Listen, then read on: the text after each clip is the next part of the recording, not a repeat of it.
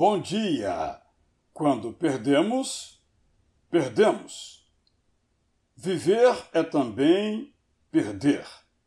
Perdemos pessoas com quem compartilhávamos nossas vidas, perdemos coisas que nos custaram muito conquistar, perdemos amores que faziam nossos corações vibrar, perdemos amizades que o tempo amalgamou Perdemos projetos que a circunstância frustrou. De todas as perdas, há as que não podemos retomar. Não podemos ter o conselho do papai e o colo da mamãe depois da viagem infinita. Não podemos reabrir os olhos da nossa criança depois que a grande tristeza definitivamente os fechou. Ah, felizes são os que creem na ressurreição.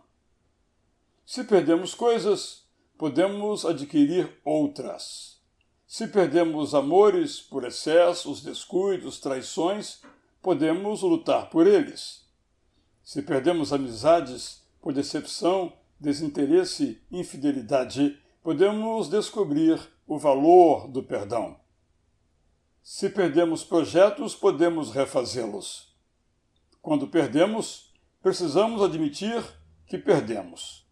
Se foram pessoas que tivemos que sepultar, choremos muito. Agradeçamos pelo bem que nos fizeram e deixemos que a saudade se assente na sua cadeira predileta. Se foram coisas que não temos mais e as queremos de novo, podemos buscá-las ou substituí-las por outras melhores. Se foram amores, podem ser revividos. Se forem amizades, podemos cultivá-las de novo. Se foram projetos, outros, também encantadores, podem sair das gavetas.